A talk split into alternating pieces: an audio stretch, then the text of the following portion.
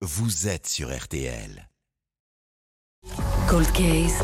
Les mystères de l'été sur RTL. Et tout cet été, RTL enquête sur les grandes affaires criminelles non résolues. On appelle ça des cold cases. Depuis un an, le ministère de la Justice a créé un pôle spécialisé au sein du tribunal de Nanterre. L'espoir de connaître enfin la vérité pour les familles. Ce matin, retour sur l'une des plus anciennes et énigmatiques affaires euh, françaises non résolues. C'est l'affaire Calvez.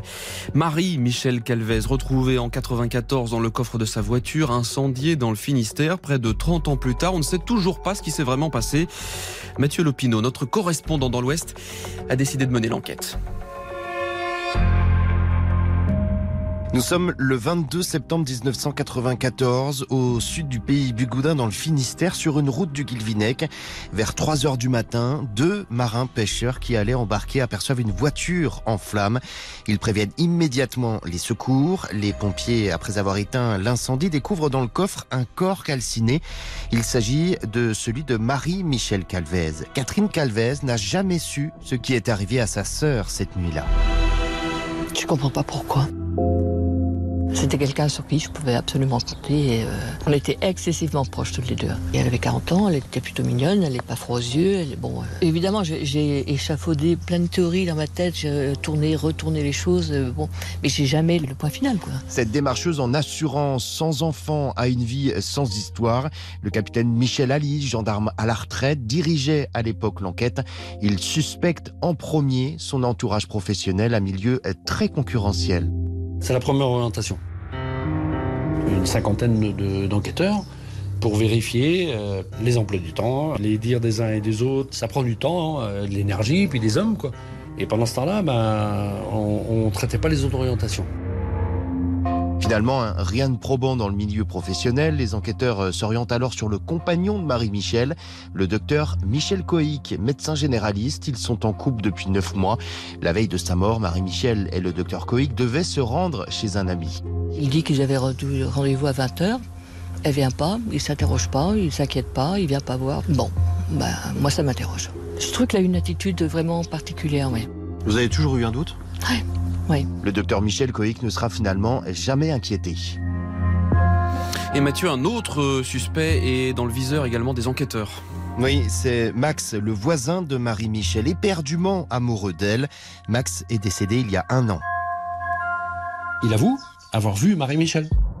Il nous reste une demi-heure de, de garde à vue. Et là, il dit non, je ne l'ai pas vu ce soir. Il revient sur toutes ses déclarations. Il nous a menti. Vous, vous êtes persuadé que c'est lui Moi, j'ai j'ai pas de doute. Depuis la fin de cette garde à vue. La particularité dans cette affaire, c'est qu'il y a très peu de témoignages. Les Bretons ne se confient pas comme cela. Catherine Calvez espère toujours que les langues se délient. C'est un milieu particulier, hein, le pays bigoudin, on parle pas beaucoup. Hein. On se mêle pas des affaires des autres. Vous pensez qu'il y a des personnes qui ont vu, qui ont entendu quelque chose, mais qui Ah, ne possible. se déclarent pas C'est tout à fait possible pour moi, oui. Vous attendez encore. éventuellement encore aujourd'hui des témoignages Pourquoi pas Bah, J'espère que le pôle de Nanterre là, va travailler et puis éventuellement qu'on refasse effectivement des analyses, des choses comme ça, parce que bon, il y a sûrement des choses à faire encore. En réétudiant le dossier, peut-être que c'est bien aussi parfois d'avoir des personnes qui ont un, un œil nouveau. Vous attendez des réponses Oui. Sur quoi Qui Comment Pourquoi Le chef d'enquête Michel Alise avait 34 ans en 1994. C'était sa première grosse affaire et la seule qu'il n'a pas résolue. C'est vrai qu'aujourd'hui, 30 ans après, euh, mais j'ai toujours espéré. C'est un dossier qui me tient à cœur, quoi. Est-ce qu'on est passé à côté de quelque chose et à côté de quoi? Et pourquoi on est passé à côté? Alors c'est vrai qu'aujourd'hui, euh, Max, il est parti.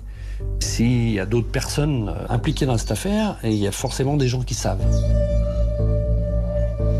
Alors le pôle Cold Case de Nanterre s'est emparé de l'affaire, mais après tant de temps, euh, que peuvent faire les nouveaux enquêteurs, Mathieu? En 1994, hein, les techniques de la police scientifique n'étaient pas les mêmes qu'aujourd'hui. Euh, Maître Didier Seban, l'avocat de la famille Calvez, est satisfait de la création du pôle Colquet. Ce qui a fait l'objet d'expertise il y a 10 ou 15 ans devrait aujourd'hui, au regard euh, des techniques modernes d'enquête, être réexaminé pour euh, permettre d'être sûr qu'on a cherché partout des éléments importants euh, qui pourraient peut-être euh, faire repartir l'enquête. Il y a des hypothèses qui restent ouvertes qui n'ont pas été fermées. Catherine Calvez attend beaucoup donc du pôle Colquet de Nanterre pour euh, savoir enfin ce qui est arrivé à sa sœur Marie-Michel.